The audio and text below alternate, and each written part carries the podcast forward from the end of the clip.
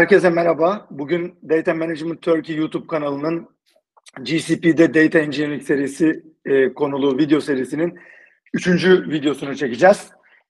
Ben Google Cloud ekibinden Emrah Mete, Data Analitik ve Yapay Zeka çözümlerinden teknik olarak sorumluyum diyebilirim. Sahada ağırlıklı olarak bu projelerin implementasyonu, mimari tasarımları ve bu aşamalarda yaşanan teknik problemlerle olabildiğince ilgili olmaya çalışıyorum. Bunları çözmeye çalışıyorum. Bugün birbirinden değerli 3 tane konuğum var. Çok güzel bir program olacağını düşünüyorum. Çünkü ortamın toplam data engineering tecrübesi 50 yıl falandır. Hani o yüzden bayağı hani yetkili bir ortam oluştu burada bu konu üzerinde. Hani saatlerce bence content konuşulabilir ama olabildiğince bir framework içerisinde kalıp derleyip toplayıp güzel bir sohbet geçmesini planlıyoruz. Öncelikle çok klasik olarak bir hani kendinizi tanıtmanızı rica edeceğim arkadaşlar. Hani ne yapıyoruz, ne ediyoruz, nerede çalışıyoruz, bu işlerle alakamız nedir, ne kadar süredir bu işlerle ilgiliyiz gibi böyle kısa bir background tanıtımı, kendinizi tanıttıktan sonra böyle teknik discussion'lara başlayabiliriz. Ben ekranımda ilk sol üst köşede Murat'ı görüyorum. Murat abi, senle başlayabiliriz. Eyvallah Emrah, teşekkür ederim. Bu arada ben o kadar yaşlı değilim. O 50 yıla en az katkı inşallah ben sağlıyorumdur. Ben yaklaşık 6 yıldır Trendyol'da çalışıyorum. Dataverse Development tarafındayız. Google Cloud'la alakalı çoğu servisini kullanıp çoğu işimizi Google Cloud hizmetleri üzerinde hallediyoruz. En fazla kullandığımız sistemler BigQuery, Google Cloud Storage ve bunları besleyecek, open source olabilecek ürünler. Bunun öncesinde bir 6 yıllıkta ayrı bir ekolojistik maceram var. Toplamda 12 yılmış, az değilmiş. Evet, yaşlanmışım bu arada. Özür dilerim, hiç baştaki yaş değilmişim. Teşekkürler Murat. Emre'yi görüyorum sağ üst köşede. Emre abi, sen kendinden bahseder misin? Ne yapıyorsun? Bu zamana kadar ne yaptın? Tamamdır abi. Emre Yiğit ben. Komtaş'ta teknoloji ve çözümlerden sorumlu genel müdür yardımcısıyım şu anda. Komtaş'ta aslında data ve analitik konusunda uzmanlaşmış ekiplerle çözüm üretmeye çalışıyoruz. GCP ile paydaştığımızda GCP'nin partneriyiz. Türkiye'deki data ve analitik partnerlerinden biriyiz. Daha öncesinde de Grup Ama Sigorta, SAS, Unicredit, Yapı Kredi, Artbank gibi yerlerde veri ambarı ve istekası alanlarında görevler aldım farklı pozisyonlarda. Çok teşekkürler Emre.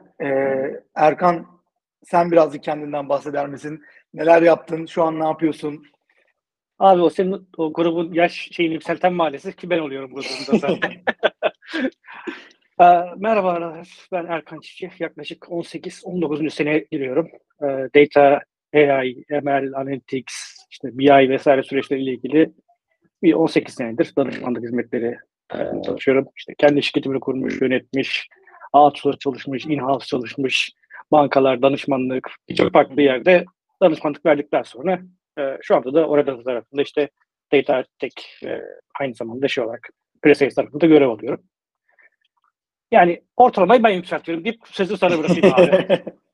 Eyvallah. Yok ya, bu deneyim sektörde çok sık rastlamadığımız şeyler ve hani yüksek deneyimli insanlardan hala öğrenilecek çok şey var ve yaşattığımız ekosistemleri bir şekilde belirli noktalara bu geçmişte yaşadığımız iyi veya kötü tecrübeler şekillendiriyor esasında. Bunu farklı müşteri projelerinde de kendi şirketlerimizde yaptığımız projelerde net bir şekilde görüyoruz.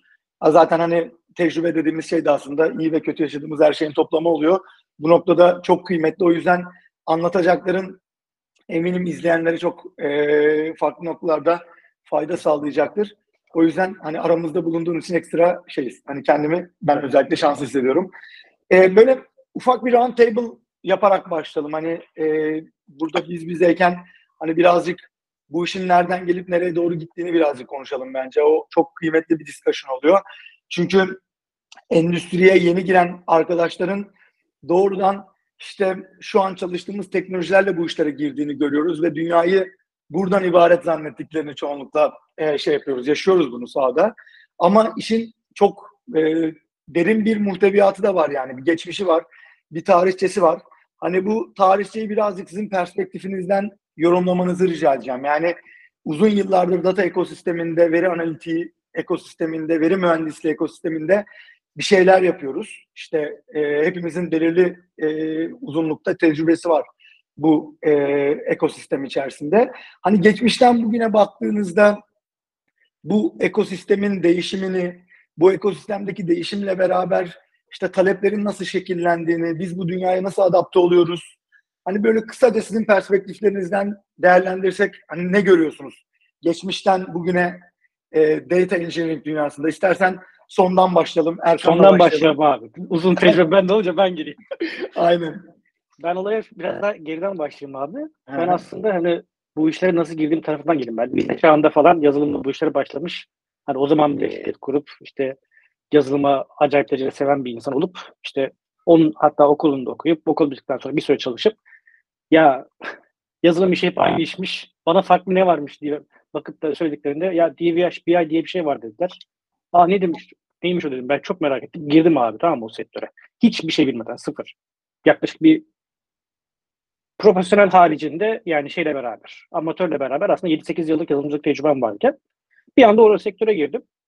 Bir baktım data her tarafta SQL'ler uçuyor, biliyorsun falan filan ama veri ambarı nedir, modelleme nedir, işte Kimball amca, Inman amcalar nelerdir, ne yapmışlardır falan, bunları bilmiyorsun.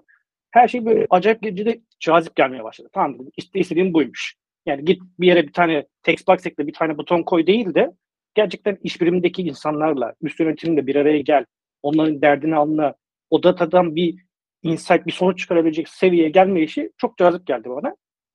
Yani ne oldu sektör? İşte önceleri işte basit datamatlar, basit olak küpleri vardı. Sonra büyük veri ambarları, telko tarafındaki veri ambarları falan, işte Avrupa'nın en büyük veri ambarlarının falan modellemesi falan filan derken bu işler nereye gitmeye başladı? Bir anda Big Data gibi bir balon ortaya çıktı abi. Herkes data warehouse, ETL'ci iken bir anda herkes Big Data'cı oldu. Ondan sonrasında bir baktınız esas aslında yön verecek olan, bence hani geleceğiyle burada olan cloud tarafı gelmeye başladı. Bu arada ben yaklaşık 10 yıldır işte farklı cloud vendorlarında çalışıyorum.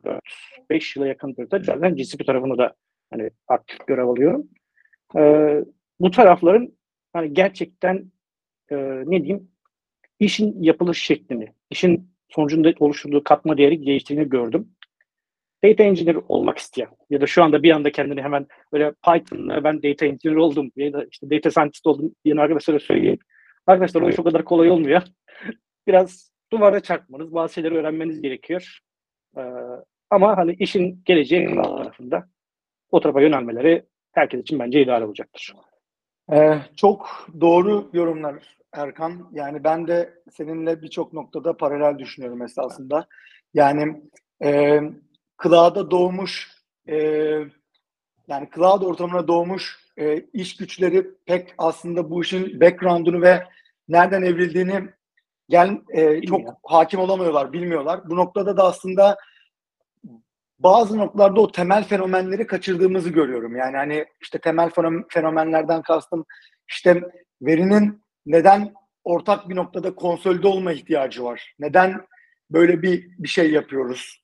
Neden böyle bir ihtiyaçları var? Aynen, neden gerek var? Ya da işte çok popüler discussion, veri ambarları ölüyor mu? İşte onun yerine data lake'ler mi geliyor falan, böyle çok popüler discussion'lar var ama hani burada zaten hepimizin tezahürü, hepimiz bunları zaten net bir şekilde sahada da görüyoruz ama hani çok da böyle bir şeyin bir şeyi öldürdüğü bir dönem de yok esasında. Yani hani abi hiçbir şey değil. Zaten o öldürme durumu olmaz aslında. Aynen. Yani aynen. Yazılımda da yoktur, data tarafında da yoktur. Aynen. Evrilir. Daha iyi bir teknolojiye gelir ama hala ona da ihtiyacım vardır. Doğru. Çok için zaten yapılmış çünkü orada. Kesinlikle katılıyorum. Dolayısıyla hani burada seninle hani benzer düşünüyorum bir noktadan itibaren. Dolayısıyla birazcık sanki özellikle yeni arkadaşlara belki tavsiye olarak bunları şey yapabiliriz ama bu tarihçenin, tabii o tarihçeyi başa sarıp yaşamak çok mümkün değil ama tabii ki o temel fenomenleri anlamak ve o fenomenlerin üzerine bu yeni mimarları inşa etmek resmi birazcık daha böyle tamamlıyor. Yani kafada oturmasını sağlıyor. Bu teknolojilerin neden çıktığını ve neden bu teknolojileri yoğun olarak kullanmaya çalıştığımızı birazcık daha açıklıyor. Çok sağ ol Erkan katkın için. Emre, sen ne düşünüyorsun abi? Hani mevcut tecrübeni düşündüğünde, başladığın zaman, şimdiki zaman, arada olanlar, bitenler, şu an konuştukların, çözmeye çalıştıkların, sen nasıl değerlendirirsin bu geçen süreci? Abi yani şimdi anlatmaya başlasam büyük ihtimalle böyle sabaha kadar konuşurum ben o alanda da. Özetlemek gerekirse, yani aslında ben de Erkan hocam gibi farklı bir alandan data dünyasına giriş yaptım. İstatistik mezunuyum ben. Yazılımdan mezun olmadım ama yazılımla uğraşmayı sevdiğim için direkt data tarafında başladım ben hayata. İlk girdiğim zamanlar ETL tool'ları biraz daha primitifti. Script'lerle falan işi götürüyorduk. Erkan hocamın dediği gibi her yerde SQL script'leri uçuşuyordu aslında. Prosedürler yazıyorduk falan. Bunları bir katmanda toparlamaya başladık. ETL tool'u geldi. MapReduce teknolojisi geldi. Dağıtık mimariye geçtik falan. Ondan sonrasında şu anda da cloud dünyasında yine dağıtık mimaride farklı dinamiklerle çalışıyoruz. Benim gördüğüm şu andaki en önemli şey senin biraz önce söylediğin, aslında Pandas'ta veya farklı bir Python dünyasında bir şeylerle haşır neşir olmaya başlayan herkes data engineer'im diyor. Yani işin aslı oradan gelmiyor. Yani oturup konuştuğun zaman nested loop'a niye girer bir tabloyu joinlediğin zaman? Bu sorgu niye yavaş çalışıyor? Yani Erkan hocam gülüyor şu anda. Yani altında bir sürü dinamik var. Bunları okumadan ben data engineer'im demek sadece hello world yazıyorum. Evet, okey. Yazıyoruz da o ne doğuracak? Yani koskoca bir bankanın kredi sistemini mi kilitleyeceksin? Yoksa birisi bir raporunu mu alamayacak? Yani oralara değinmek çok önemli bence. Bir de en önemli gördüğüm şu anki o cloud dönüşümüyle aslında bizim data dünyası da application'a yaklaşıyor. Yani şu an GCP üzerinde Dataflow'da bir iş yaptıysan, bunu CI/CD pipeline'ı kurmayı bilmiyorsan, containerize hale getiremiyorsan, okey, experimental lokalinde çalıştırdın, onu bir şekilde de deploy edersin bir kerelik ama çalışır da sonra bu nasıl schedule olacak, ne olacak, ne bitecek, dependency'leri nasıl yöneteceksin? Bir sürü şey var aslında. Application dünyasına da tekrardan oradan girmek zorunda kalacak herkes. Yani eğer bir şey öğrenmeye başlıyorlarsa bu dünyaları da kaçırmasınlar. En azından bunu izleyen, dinleyen birileri varsa. Oralarda çok fazla konu var şu anda cloud dünyasında. Ayrı bir uzmanlık alanı gelişiyor. MLOps konuşuyoruz. AI tarafında keza öyle. Yani o dünyalar artık cloud'la beraber software engineering'de çok iç içe geçiyor. Belki oralardan farklı roller bile çıkacak. Kendi başına dikeyler oluşturacak. Deyip özetlemeye çalışayım. Çok doğru teşhisler Emre. Ben de aynı fikirdeyim şey noktasında. Yani bugün sahaya çıktığımızda ve kendini data engineer olarak addeden birçok arkadaşların gerçekten işte herhangi bir SQL'in execution planını okuma noktasında ne kadar muktedir olup olmadığını hani hepimiz sahada görüyoruz. Bunu bilmeli mi? Belki bunu da ayrı bir discussion. Bunu da yapabiliriz. Ama işte bu geçmişte bizim başladığımız dönemlerde bu işte ETL developer'lıktan buraya gelenlerle bu dünyaya doğrudan girenler arasında bir fark olduğunu hepimiz, hani o faz farkını hepimiz görüyoruz. Dolayısıyla bu da ister istemez şeyi etkiliyor yani. Hani farkında çalışmayı ve çıkan işin kalitesini belirli bir noktada etkileyen faktör. Ben de bu noktada Emre senle aynı fikirdeyim. Yani evet, cloud tarafında dönüşmeye devam ediyoruz. Kullanacağız. Çünkü çok farklı motivasyonları ve vaatleri var ama bunları yaparken de bir taraftan bu popüler ve trend olan birçok işi de, birçok kendini daha önce kanıtlamış ve test etmiş pratiği de bir taraftan entegre etmek de çok önemli. İşte CI/CD pipeline yaratmak dedim. Yani aslında o 10 yıl önce konuştuğumuz veri mühendisliğiyle aslında şimdi konuştuğumuz veri mühendisliği ve talepler arasında da çok büyük farklar var. Katılıyorum. İşte geçmişten gelen insanların bir şekilde oralara evrilmesi lazım. Oraya adapte olması lazım. Rezistans göstermeden. Yeni giren arkadaşların da bir şekilde bu işin temel fenomenlerini anlamak için bir şeyler yapması gerekiyor. Bu noktada seninle aynı noktadayım. Murat'a dönmek istiyorum bu konuda.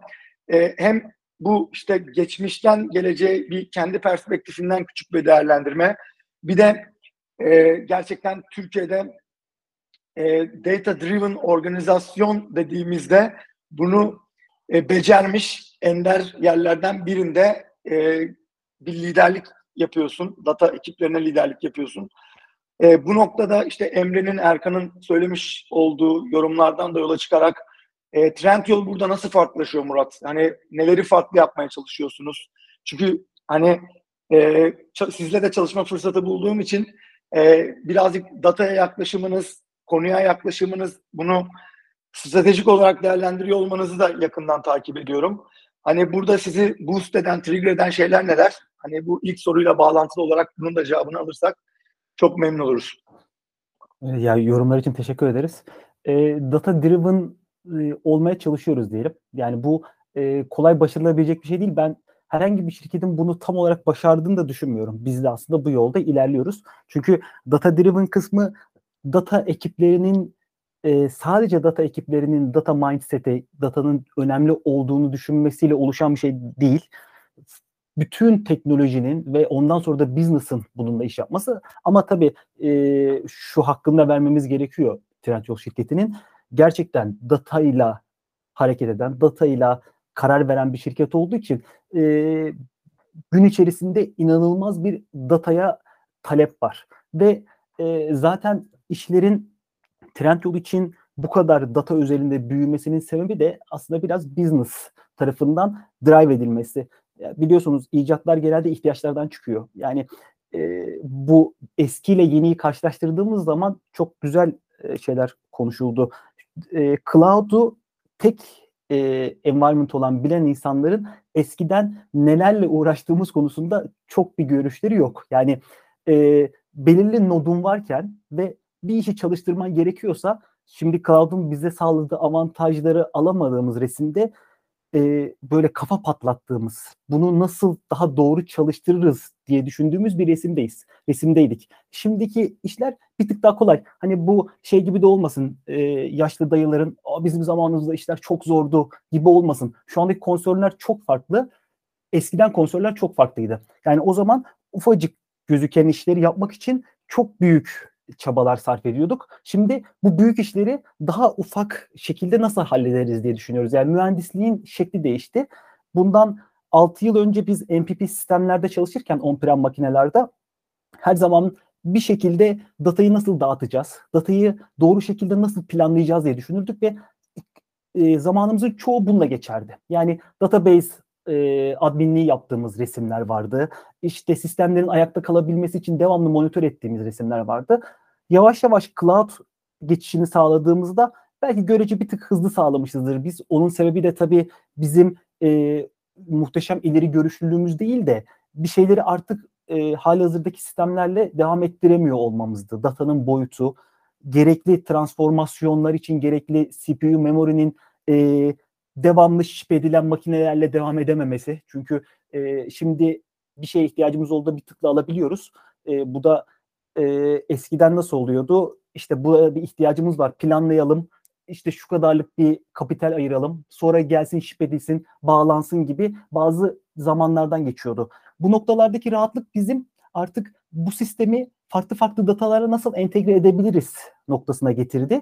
Bu da daha fazla datayı introduce etmemizi sağladı Trendyol'a. Bu haliyle ne kadar data driven'ın desek de öncesinde datanın bir yerde durması gerekiyor. Analitik olarak hesaplanabilir olması gerekiyor. Bu hızı sağladığı için bize logaritmik artmış oldu bizim burada işlerimiz. Çok hızlı şekilde introduce etmeye başladık ve o daha fazla datadan insight çıkartmayı sağladı. Onunla birlikte daha fazla data geldi içeri. Böyle birbirini besleyen bir yapı oldu. Ayrıca Emre'nin dediğine katılıyorum. Yapılan işler farklı farklı rolleri çıkartıyor. Ops dedik mesela. ML Ops artık günümüzde çok daha ihtiyaç olarak konuşulan bir şey. Yani böyle bir rol mü yaratsak ya da böyle bir rol mü çıkartsak diye cebimizden çıkarttığımız bir rol değil de abi çok hızlı şekilde bu işlerimi yapıyorum. Artık deploylarımı da doğru şekilde, hızlı şekilde yapabilmem lazım diye talepler artık geliyor. Data ekiplerine de geliyor mesela. Bu noktalarda bu tarz roller de inanılmaz ihtiyaç halinde ama ekosistem tabii bunu daha biraz geriden geliyor beslemek konusunda. O noktalarda da gelecekte çok daha fazla bu tarz datanın software engineering'e yaklaştığı ve zamanında bu acıları çeken software engineering'in gördüğümüz acıları biz de çekeceğiz ya da daha önceden yaşanmış şeylerden ders alacağız ve bu noktalarda daha hızlı evrilmemiz gerekiyor olacak diye düşünüyorum. Çok doğru Murat. Hani Trendyol penceresinden çok güzel özetledin konuyu.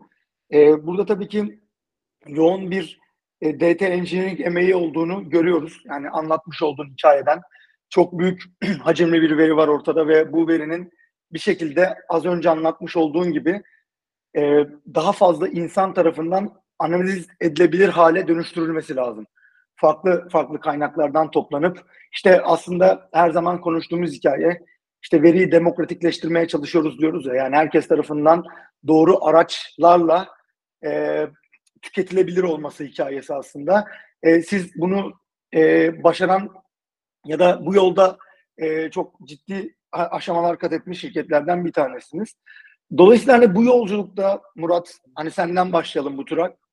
Bu yolculuğa baktığında büyük hacimli datanın işlenmesi ve devamında Google Cloud platform üzerinden hizmet vermesi noktasında eminim farklı birçok servise dokunuyorsunuz.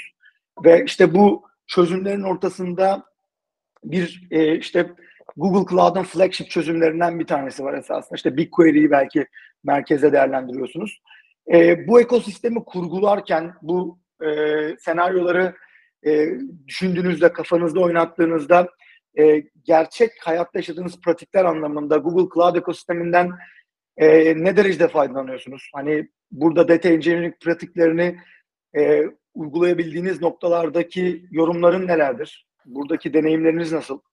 Tabii paylaşayım. Öncelikle şuna çok inanıyorum. Bir işi yapmış olmak için değil de evrimleşerek yapmamız gerekiyor. Yani on-prem makinelerden cloud'a geçtiğimiz zaman böyle çok büyük bir denize atlayıp ona da bakayım, şuna da bakayım şeklinde ilerlemeyip biz en iyi bildiğimiz işi yapalım ve en iyi bildiğimiz işi yaparken diğer ihtiyaçlarımız ortaya çıksın. Bu ihtiyaçları da eksperimental olarak başka servislerle çözelim şeklinde yola çıktık. O yüzden biz öncelikle sadece T-1 ETL'imizden günlük olarak çalıştırdığımız ETL'lerden saatlik, ondan sonra 15 dakikalık, 5 dakikalık ODS akışlarına döndük. Ve bunların tamamını BigQuery sayesinde yapabildik. Çünkü hem storage açısından önümüz açıldı, hem computation açısından önümüz açıldı.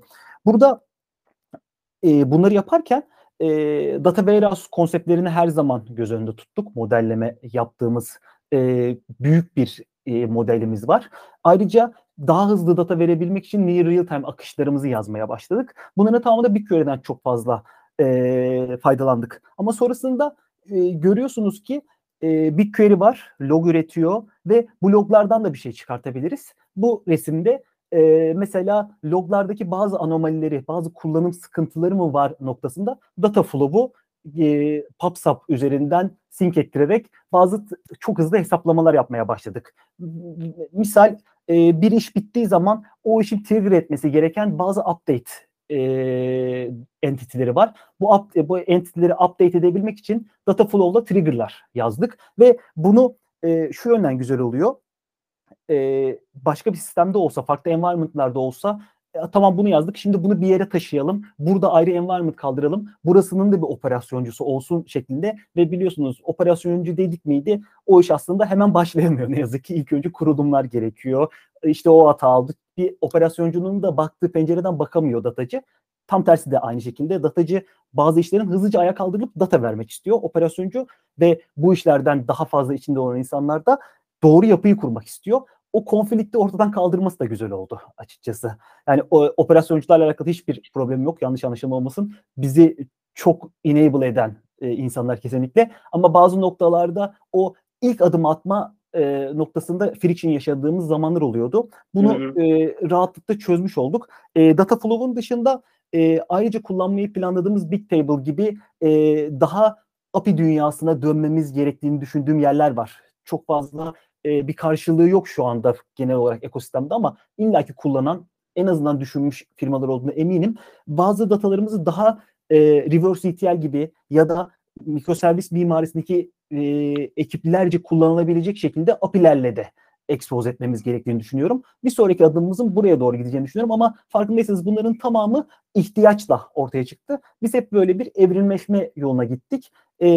Şu an için kullandığımız ürünleri böyle kısaca özetlemiş olabilirim. Hı hı. Çok iyi anladım Murat.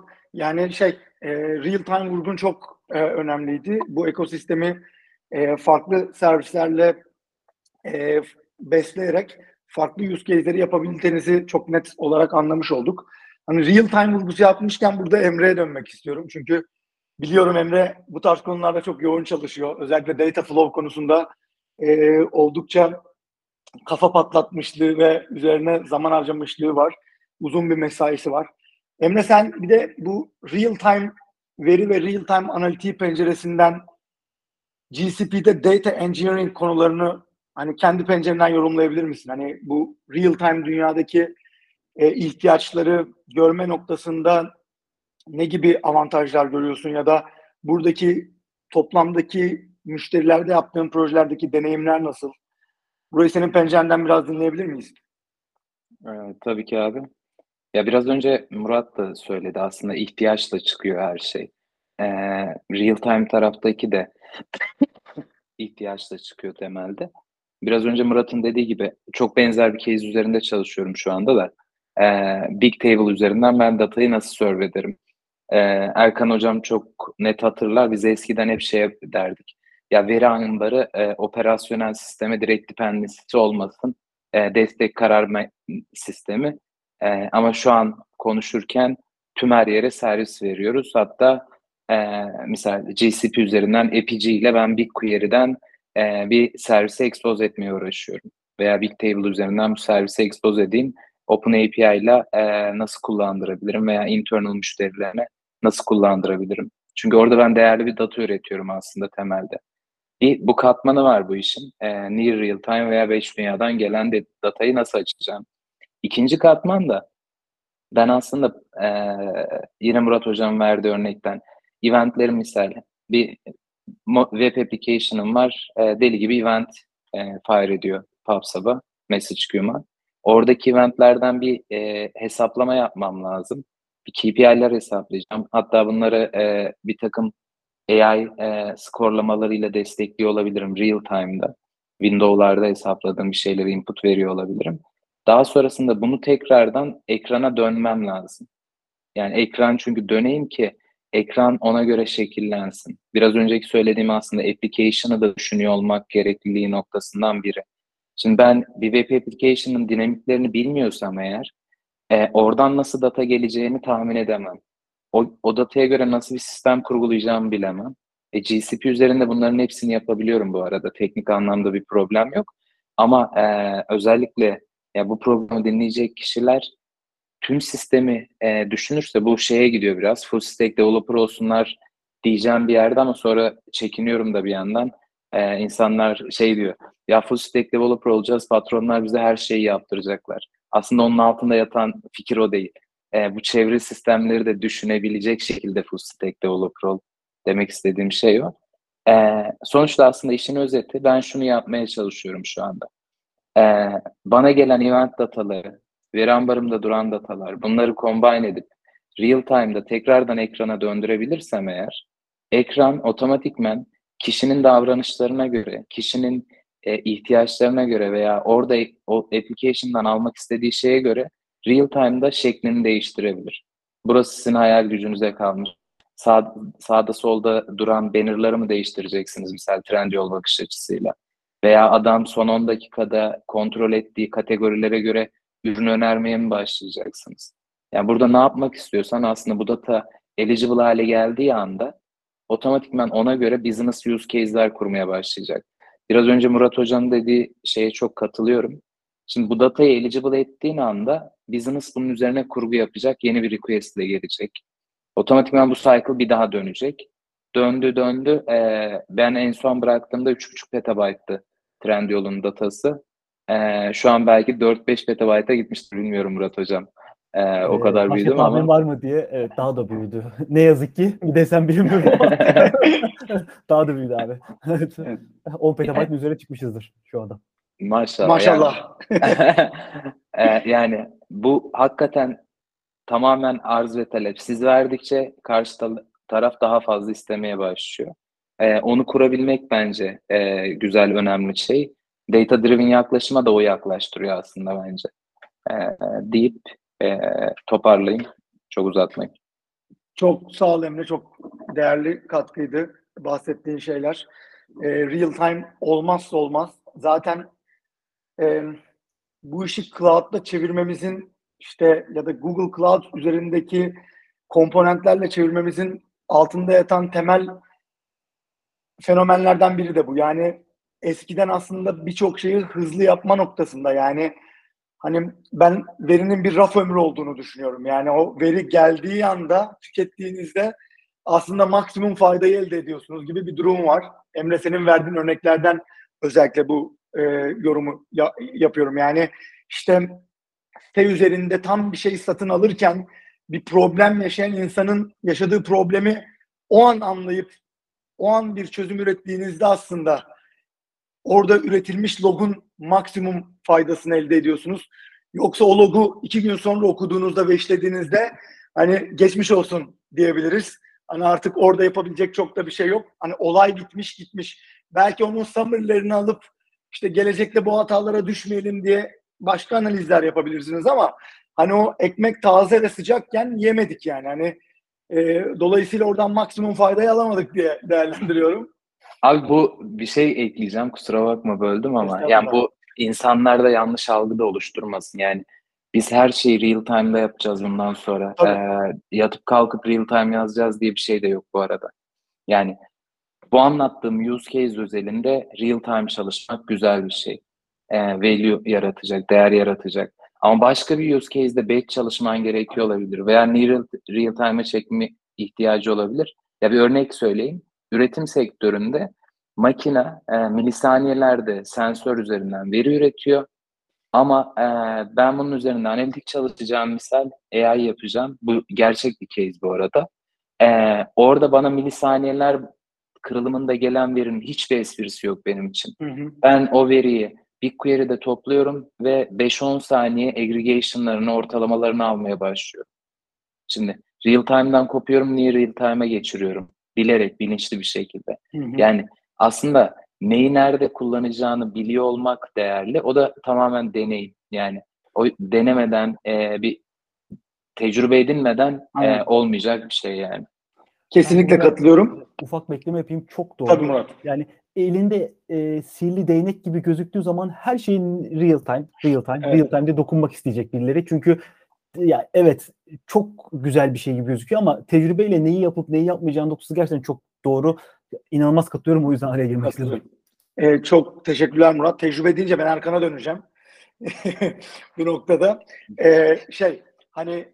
Aslında Emre benden hızlı hareket etti bu noktada. Ben de aslında tam konuyu oraya doğru çevirecektim. Yani real time, evet güzel, bunları anlattık, hemfikiriz. Ama bir de işte 40 yıldır süregelen bir batch processing dünyası var. Ve işte konvansiyonel veri ambarları var. Konsept olarak varlar. Hayatlarını devam ettiriyorlar. Kullanan yerler var. Bir taraftan streaming bu işin bir parçası oldu. Çünkü işte business artık oraya doğru kaydı. Artık ona göre bir ihtiyaç silsilesi doğdu ama hala batch processing temel ihtiyaçlardan bir tanesi ve konvansiyonel veri ambarı kurmak ihtiyaçlardan ve temel aradığımız şeylerden bir tanesi. Bu noktada Erkan, sen ne düşünüyorsun? Yani BigQuery'nin merkez olduğu bir mimari yaklaşımlar konuştuk. Emre bir şeyler anlattı. Murat bir şeyler anlattı. İşte kendi yaşadıkları tecrübeler üzerinden yorumlar yaptılar. Sen bu noktada ne düşünüyorsun? Yani BigQuery'de konvansiyonel bir veri ambarı yapabilir miyiz? Batch processing ihtiyaçlarını düşündüğümüzde bu altyapılar nasıl respons verir? Bir de senden dinleyelim. Oraya geçmeden önce ben aslında Emre'nin, Murat hocamın söylediği bir şeye bir ufak ekleme yapacaktım. Hani işin evet, hep streaming tarafını, real time tarafını vesairelerini konuşuyoruz. Evet. Aslında biraz gecikmiş olan bir IoT dünyası var. Yani milisaniye seviyelerinde aslında bir şeylerin yapıldığı, bazen near real time'a dönüp bazen de işin real time çalışılacağı yerlere ihtiyaç var. Atıyorum artık datayı ben bir oradaki işte operasyonel sistemin içerisinde bulunan bir üretim bandından alayım da real time'a yakın bir şekilde cloud'a çıkayım, işleyeyim, geri döneyim gibi senaryolar bile kalmadı artık. Yani bizim artık aslında edge'de bile analitik senaryoları çalıştıracağımız versiyonlar gelmeye başladı. Bu bambaşka bir dünyaya gidiyor burası. Yani biz hep retail'de atıyorum işte ne bileyim FMCG gibi böyle dinamik sektörlerde bu real time'ı konuşurken aslında o endüstri tarafındaki işler çok daha büyük ölçekli, çok daha farklı bir yaklaşım gerektiren yapılar.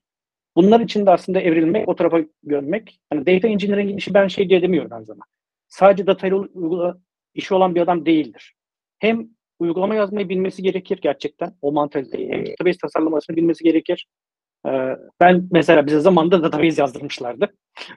Bir database'in nasıl yazılabileceğini biliyorsan zaten nasıl optimize edileceğini, nasıl çalışacağını da bilirsin mantığında yaklaşıyorum o yüzden ben. Bazen ödev olarak veriyorum hatta o yüzden. Yani biraz işe şey bakmak lazım. Hani big picture'da. Yani sen bir uygulamayı telefona aldın, kurdun. Ondan bir şey bekliyorsun. O iş eğer orada senin istediğin gibi olmuyorsa bunu yapan data engineer'in sıkıntısı vardır. Yazılımcının da vardır, tasarımcının da vardır ama senin hepsinin bakış açısıyla görebilmen lazım. Yani ben sadece datacıyım deyip o noktaya gitmemek gerekiyor. Şimdi işin eski konvansiyonel haline dönecek olursak da işte data warehouse'ı bulan amcalar, işte Kimball, Inman gibi ambilerimiz neden bu işi bulmuşlar? 25 sene önce buna niye ihtiyaç varmış? Aslında bugünkü durumun aynısı. Bugün niye real time'a ihtiyaç varsa o zaman da data warehouse'a ihtiyaç vardı. Normal sistemlerle bunu zaten çözemiyoruz. Datayı bir şekilde ileriye etmeniz, transformasyonlara sokmanız gerekiyor.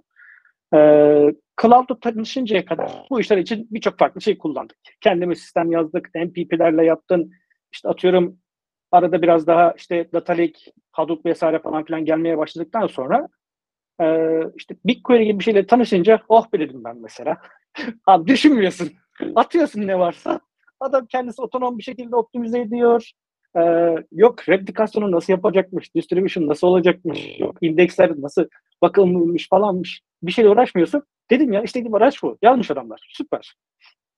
Şimdi her işinizi görüyor ve gerçekten böyle bir şeması tanımlanmış, bir agregasyonu yapılmış, bir domaine özgü spesifik tablo yapılarına, modellerine ihtiyacınız var. Yani data warehouse modellemesini atıyorum işte ne bileyim ya da bir data vault mantığının, modelleme mantığının ya da atıyorum bir entity attribute, key value mantığının neden ihtiyaç olduğunu, hangi sorunları çözdüğünü aslında bilinmesi ve okunulması gerekiyor.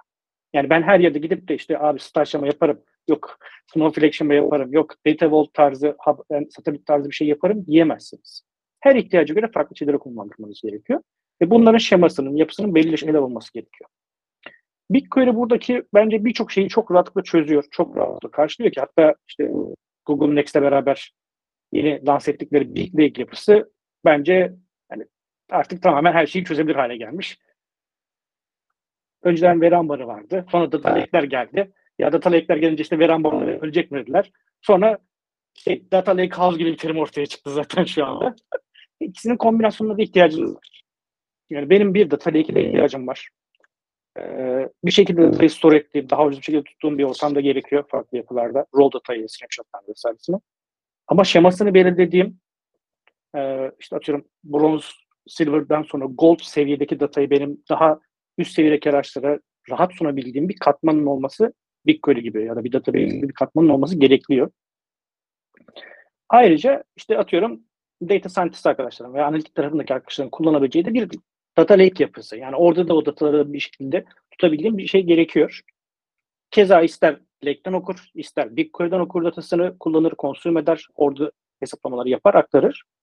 Ama eninde sonunda özellikle büyük yapılarda veya kurumsal yapılarda, mesela şu gün hala bankalarda hiçbirinde veri ambarını uçuruyoruz da başka bir şey geçiyoruz diyemezsiniz. Böyle bir şey mümkün değil çünkü. Yani bir bakiye tablosuna gidin, balans tablosuna bir gidin bakın bakalım neler yaşanmış bu tabloda, neler modellenmiş, ne gibi sorunları çözmeye odaklanmışsınız. Belki on-prem'de çalışıyorlar, belki kendi private cloud'larında, MPP mimarisinde çalışan birçok yerleri var ama bugün artık hepsinin yavaş yavaş bankaların dahi cloud'a çıkabildiğini görmeye başlıyorsunuz. Hatta artık bağımsız olarak yani banking as a service gibi servisler halinde bile hizmet vermeye başlayan bankalar çıkmaya başladı. Neo bankalar çıkmaya başladı. Bunlar bile cloud'u artık kullanabilir hale geldiler. Çok güzel anlattın Erkan. Ağzına sağlık, çok aydınlatıcı oldu. Yani burada şöyle bir yanılgı var sahada. Cloud'a geçtikten sonra bütün modelleme paradigmasını shift etmeli miyim? Ya da kendini bu paradigmayı shift etmek zorunda olduğu gibi hisseden şeyler olabiliyor. Yani bu kafa karışıklığını yaşayan insanlar olabiliyor ama aslında temelde işin özü şu. Konseptler var. İşte warehouse, data lake, lake house, hatta data mesh. Farklı konseptleri konuşuyoruz. Bu konseptlerin biri diğerinden üstündür. Bilmiyorum. Ben şahsen Emrah Mete olarak diyemem. Ama burada genelde yaklaşım şu oluyor. Hani ihtiyaç var. Hani burada bir bankacılık ekosistemindeki bir ihtiyacı tanımlayabiliriz. Ya da Trendyol gibi belki gerçek zamanlı verinin çok daha kritik olduğu, anlık veriye çok daha fazla ihtiyaç duyulan başka bir ortamı konuşabiliriz, tartışabiliriz. Problem var aslında. İhtiyaç var ve ona uygun doğru konsepti aslında bulma ve aynen bunu kurgulama konusu. Emre doğru, hocam buyurun. En önemlisi abi zaten. Aynen. Yani. Hani aynen. İşi her şekilde değil, tam şu şekilde yapıyorum değil. İhtiyaca aynen göre doğru konsept. Doğru konsept. Yani aynen. Bizim her zaman batch transfer'e data hesaplamasına ihtiyacımız olacak zaten. Bunu es geçemezsiniz. Analitik projelerde de, data engineering taraflarında da ama real time'da olacak, near real time'da olacak bunun içerisinde tabii bir şekilde. Doğru yerde, doğru mantaliteyi, doğru metodolojiyi kullanıp geçmek en önemlisi dediğim. Katılıyorum Emre hocam sen de. Eyvallah abi. Ya burada ben %100 katılıyorum. Yani doğru yerde doğru şeyi kullanmak abi. Yani şimdi Data Lakehouse'dan, Data Mesh'ten falan konseptlerden bahsediyoruz ama günün sonunda ya bir RDBMS'de ya NoSQL'de ya bir storage temelli bir çözümde BigQuery gibi bir çözüm üzerinde bu veriyi saklayacağız ve buradan okuyacağız aslında. Yani bir diske yazılacak bu data, oradan okunacak sonuçta. Yani şu andan itibaren data engineer olmak isteyen herkesin bence by default öğrenmesi gereken şey.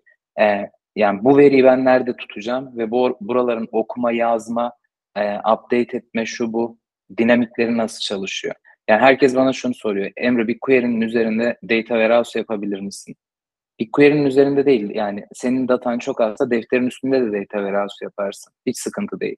Yani sen nasıl kurguluyorsan, oradaki ETL akışların nasılsa, yani BigQuery tarafında misal ben star şema kurmak istiyorum dersen çalışır alet. Çok iyi de performe ediyor.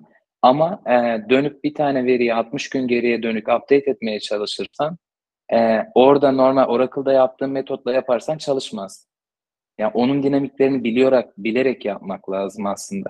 İşin temelindeki şey o. Yani bunu yoksa konseptsel olarak Lakehouse'u nerede yapmışım, veri ambarını nerede yapmışım hiç önemi yok. Asıl Data Engineering orada başlıyor bence. Hangi veriyi nerede nasıl işleyeceğini biliyor olmak önemli. Şiddetle katılıyorum Emre dediklerine. Çünkü bazen özellikle sizler de sahada görüyorsunuzdur. Erkan ve Emre çok farklı müşterilerle çalışma fırsatı buluyorsunuz. Eminim sizler de bunlarla karşılaşıyorsunuz. Cloud'a geçtikten sonra komple konseptin de değişmesi gerektiği gibi bir algı da var. Bir taraftan da hani cloud'a geçmeyle alakalı bazı şeyler de var. Hani yollar, yöntemler de var. İşte like for like geçebilirsiniz. Olduğu gibi gidebilirsiniz. Hani lift and shift diyoruz. Lift and shift gidebilirsiniz veya replatforming yaparak gidersiniz. Ama replatforming yaparken de bence Emre'nin söyledikleri çok kıymetli. Gideceğin target teknolojinin yoğurt yiyişine göre bir şeyleri değiştiriyor olman lazım. Yani bunu kullandığın teknolojiye göre adapte etmezsen yeni bir teknolojiyle çalışırsın gün sonunda ama gün sonunda ondan maksimum fayda alabileceğin bir metodolojiyle bu işi halletmemiş olursun. Bu noktada da esasında tekrardan böyle son turu Murat'a dönerek başlatayım. Murat burada BigQuery'nin farklı etkinliklerini konuştuk. İşte konvansiyonel warehouse konsepti olsun, Lakehouse, sizin uyguladığınız Lakehouse'a yakın bir konsept olsun ya da yakın zamanda hani bildiğim kadarıyla data mesh denemeleri belki anlamında yapacaksınız ya da yapmaya hazırlanıyorsunuz. Böyle şeyleriniz olacak. Burada birçok farklı konsepti çalıştırabildiğine eminim. Hani siz de emin olduktan sonra belki de bu konsept değişimlerine karar veriyorsunuz, devam ediyorsunuz. Bir de işin diğer tarafında da şeyler var tabii. Hani bu konuşmanın ilk başlarında data democratization konularından vesaire bahsetmiştik. hani konu açıla işte BigQuery üzerinde çözümün birçok yetkinliklerinden dolayı işte semi-structure veriyi tutması, unstructure veriyi artık yeni çıkan özelliklerle destekliyor olması, zaten structure vardı falan. Bu bağlamda baktığında Trendyol çok büyük bir ekosistem. Hani belki 1000'den fazla rapor çeken sistemden kullanıcılarınız var BI tarafında. Onun dışında eminim ad hoc BigQuery UI'dan sorgu atan ya da günde binlerce sorgunun gittiği bir platform. Hani bu bakış açısıyla değerlendirdiğinde BigQuery üzerinde toplanan veriyi kullandırdığınız noktadaki kullanan kişiler tarafından topladığınız yorumlar nasıl? Hani totaldeki tecrübenizi bu bakış açısıyla değerlendirebilir misin? Tabii. Şimdi öncelikle ben BigQuery'nin en sevdiğim özelliklerinden bir tanesi isolated bir çalışma ortamı sağlaması. Hoş şimdi eski daha önceki database'leri kullanan, MPP'leri kullanan insanlar ya diğerlerde bu yok muydu diyecekler. Tabii ki vardı. Yani rezervasyon pool'ları, yani o taraftaki bu tarafta rezervasyon, diğer tarafta pool yapısı, resource pool yapısı mesela. Biz Vertica kullandığımız ayrıca environment'larımız var. Oralarda hala bu tarz yapıları kullanıyoruz ama doğru bir izolasyonu tam olarak sağlayamıyorduk biz. Şu anda BigQuery ile birlikte insanlar diyor ki ben yanımdaki arkadaşım, hepsi birbirini çok seviyordur eminim de, yani yanımdaki arkadaşımın yanlış yaptığı, yan departmanın yanlış yaptığı şeyden ben neden cezalandırılıyorum diyorlardı. Şimdi doğru izolasyonu sağladığımızda sadece kendi departmanlarındaki arkadaşlarına kızabiliyorlar artık. Ya o da benim yapabileceğim bir şey kalmıyor. Her kişiye özel bir environment sağlayamayacağımız için bu haliyle ben en fazla ekipteki insanların bir bağlantı noktasında çok hızlandıklarını gördüm. Yani setup cost'unun olmadığı çoğu zaten SDK ile çalışabilecek şekilde özelleştiği için BigQuery kim hangisini kullanabiliyorsa çok hızlı şekilde kullanabiliyorlar. Burada dataya ulaşmak, datayla iş yapmak ve sonrasında onu bir yerlere almak ki BigQuery'nin aynı zamanda başka yerlerde belki bir tabii ki çok daha basit şekilde yapılan bir schedule mantığı da olduğu için query'lerinizi schedule edebileceğiniz. Diğer yer başka bir yerde olsa bunun için bir tane scheduler'ı ayağa kaldırmanız gerekecek. Bunun environment'ı kurmanız gerekecek. Çok basit cron job'larını çok rahatlıkla çözebiliyor BigQuery. Bu noktada da çok temiz. Hatta biraz mühendislik yapılsa şey bile yapılabilir. Bir dependency bile oluşturulabilir. Job'ları birbirine bağlamadınız ama bazı kontrollerle bunu bile yapabileceğiniz bir sistem bile sunuyor aslında. Yani çok ufak ETL oluşturabiliyorsunuz bir scheduler'a bir ihtiyaç duymadan. Bu noktalarda çok büyük katkısı var. Burada bize düşen konuyu da çok hızlı özetleyip sözü vereyim. Şimdi mühendislik sanırım arabayı yavaş giderken gaza basarak hızlandırmak değil de araba çok hızlı giderken frene basabilmekte. Yani altınızda çok hızlı bir araba var ve uçuyor. Burada nerelerde frene basacağınızı bilmek çok önemli. Bizim bu evrimleşme kısmında bu konuda çok fazla işimiz oldu. Şöyle bir örnek vereyim. Hangi datalar ne kadar stale kalabilir?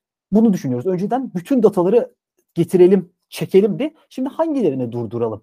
Ve bunun için ayrı bir mühendislik lazım. Bunun için loglara bakmak lazım. O tabloların ne kadar popüler olduğunu hesaplamak lazım. Ne kadar geride kalırsa aslında insanların işleri hala aynı şekilde devam ediyor. Bunları bulmak lazım. Mühendislik yapma şeklimiz değişti. Yani seviyor muyum? Çok seviyorum. Böyle farklı farklı challenge'lar oluşturuyor bize çünkü. Çok sağ ol Murat. Çok keyifli, güzel örneklerle olabildiğince izah etmeye çalıştım. Son olarak Emre, sen nasıl toparlamak istersin? Hani bu ekosistem ve son kullanıcılarınıza götürdüğünüz value proposition'a baktığında hani ekosistemin temel olarak en vurucu özelliklerini ne olarak değerlendirirsin? Bu ortamda birçok proje geliştirmiş biri olarak. Abi ben Erkan Hoca'ya yine atıfta bulunacağım. Database ödevi veriyormuş ama ben hep şu örneğe veririm. Müşteriler tarafında da onu çok kullanıyorum. Abi misal Apache Beam'ı Dataflow'u çok rahat replike edebilirsiniz. Ben Spark'la yazacağım dersiniz. Veya bir BI aracını A olmasın da B olsun diye çok rahat replike edebilirsiniz. Ama yani bizim data ekosisteminin içinde en zor replike edilecek şey kamyonun aslında dorsesi. Yani bizim datayı tuttuğumuz yer, orayı BigQuery olarak adresliyorum. Oturup ben sıfırdan bir BigQuery yazamam veya benim ana işim o olmaz. Yani script'le, prosedürle çözerim misal, prosesle, pipeline'i bir şekilde hallederim ama database'i yazamam enterprise scale'deki bir yere. Ki bir GCP'nin de en çok odaklandığı, en çok değer verip böyle el üstünde tuttuğu servisi benim nazarımda bu arada BigQuery. Yani bu ekosisteme baktığım zaman BigQuery'nin dinamiklerini çok iyi bilmek lazım. Yani altında niye object storage tutuyor, niye arasına bir petabyte scale network koymuş, neden bunları computation'a ayırmış, Kubernetes gibi bir platformda run ediyor. Biraz önce Murat Hocam söyledi, herkese pool'u nasıl dağıtıyor bu? Yani kocaman bir pasta var, ondan mı bölüyor, Kubernetes'te yeni namespace'ler mi açıyor, nasıl bunları allocate ediyor aslında. Yani bunları da bildiğiniz zaman Erkan Hocam'ın dediği gibi yani database'i yazmayı bilirseniz, yazmasanız bile yazmayı bilirseniz optimize etmesi çok kolay oluyor. Ki GCP'de de benim en çok böyle yaptığım, önem verdiğim servislerden biri BigQuery. Müşterilerde de öyle oluyor zaten. O taraf çok değerli. Ki çoğu yerde de challenge ediyor beni. Çünkü normal RDBMS'e alıştığın zaman farklı bir dinamik illaki. Ama keyifli bir şey. Deyip toparlayayım ben de abi. Çok sağ ol Emre. Ben de yorumlarına katılıyorum. BigQuery'nin çok büyük bir katma değeri var baktığımızda. Hani geçmişte farklı birçok araç kullanmış biri olarak ben de söyleyebilirim bunu. Kişisel deneyim olarak. Birçok temel konvansiyonel sistemlerde çözülmesi zor olan şeyleri neredeyse sizi hiçbir hardware spesifikasyonuna sokmadan ve bunları dert etmeden, right sizing yapmadan, kapasite planlamadan, bunlar zor problemler biliyorsunuz on-premise dünyada. Bunlardan sizi izole ederek veriye odaklanıp veri üzerinden katma değer yaratabileceğiniz bir platform olarak gerçekten çok kullanışlı. Çok da hani use case yapabilme noktasında da sky is the limit, yani zorluyor. Senin de söylemiş olduğun gibi yani use case sayısını sonsuza doğru yaklaştırıyor mevcut kapabiliteler ve çok büyük hacimli veri üzerinden performanslı çalışıyor olması. Erkan, son olarak sen nasıl toparlamak istersin abi? Hani bu BigQuery çevresinde dizayn ettiğimiz data engineering dünyasını ve işte bu data ekosistemini sence bu hem mevcut dünyanın mevcut gereksinimlerini hem de önümüzdeki projeksiyonu böyle bir düşündüğümüzde, tasavvur ettiğimizde karşılayabilmeye devam edecek mi? Ne düşünürsün bu noktada abi son olarak? Abi GCP'nin yani data tarafındaki flagship uzaktan sen de biliyorsun ki BigQuery yani. Evet, birçok farklı servis var, işte BigTable var, Spanner var, işte atıyorum başka araçlar da var, Data Fusion, Dataflow, vesaire ama hani flagship sonuçta BigQuery ve hakikaten de güzel de bir araç. Bunu söylememin sebebi şu, birçok farklı migration projesini de yapıyor olmamız. Yani birçok müşterinin bu tip ihtiyaçları kendi on-premlerinde çözmeye çalışması. Open source'larla bunları çözmeye çalışması. Yani adam gerçekten gidiyor, database yazmıyor ama bir MPP platformu, bir end-to-end data ve AI platformu kurmaya çalışıyor aslında. Kurabilir mi? Kurar. Evet, yapabilir mi? Yapar. Ama hani scalability'ye baktığında, ihtiyaçlara baktığında bunun ne seviyede yapabiliyor, ne yapıyor noktasına baktığında BigQuery, başta da söylemiştim, BigQuery gibi bir araç geldi, onunla tanıştım. Benim her derdim çözüldü noktasındayım. Yani bugün Data Lake'i de orada yaparsın, Storage'i de orada yaparsın, analitiği de yapabiliyorsun. Atıyorum işte Vertex AI'dir, Doc AI'dir, onlarla da beraber çalıştırabildiğin, yani SQL yazarak AI yapabildiğin bir engine sunuyorlar sana sonuçta baktığında. Hani bugünün ihtiyaçlarını da çok rahat görüyor. İlerisi için de zaten görecek ki yol haritası beğendiğim bir araç. Çünkü ilk kullandığım günü hatırlıyorum. Daha bebek elime doğdu. Ya bu neymiş, bunda hiçbir şey yokmuş dediğim. Birkaç ay sonra vay bu baya işimizi görüyormuş dediğim hallerini diyebilirim yani. Birçok diğer vendorlardaki araçlar da bu şekilde evrilmeye başladı ama hani yani BigQuery'nin kendini ayrıştıran o nested mesela JSON yapısı, repeated kalın abstractlar, atıyorum işte command yapıya da uyabilmesi, yeni nesne de uyabiliyor olması benim beğendiğim taraflar. Gelin hepiniz BigQuery engineer olun. Kullanın abi. Evet. Yani bu işi yeni başlayacak arkadaşlara evet hani bu işin mantalitesini, teorisini bilin diyorum. Yani konvansiyonelde de bu işin nasıl yapıldığını bilin. Yapmasanız daha iyi ama başlayacakları nokta burası sonuçta. BigQuery'den başlayalım. O tarafta ilerlemeleri en değerli olur. Çok teşekkürler Erkan. Çok teşekkür ederim. Çok güzel yorumların ve katkıların için. Arkadaşlar hepinize ayrı ayrı teşekkür ediyorum. Yani bu programa devam etsek ben 2-3 saat net devam ederim. Hani böyle ortak problemleri bu seviyede tartışabileceğimiz çok fazla fırsatımız olmuyor sahada iş yaparken. Çok teşekkür ediyorum her birinize değerli vaktinizi ayırdığınız için. Bir diğer lokal sohbet halini yapalım abi. Aynen. Gerçekten aynen. Tam gün oturup birbirimiz arasında böyle ilginç şeyler var çünkü yaşanmış şeyler var. Onları konuşalım derim ben. Memnuniyetle Erkan. İnşallah öyle fırsatlar da yakalarız. Ben hepinize ayrı ayrı çok teşekkür ediyorum zaman ayırdığınız için. Bir başka programda görüşmek üzere. Hoşçakalın. Teşekkürler. Hoşçakalın. Görüşürüz abi. Eyvallah.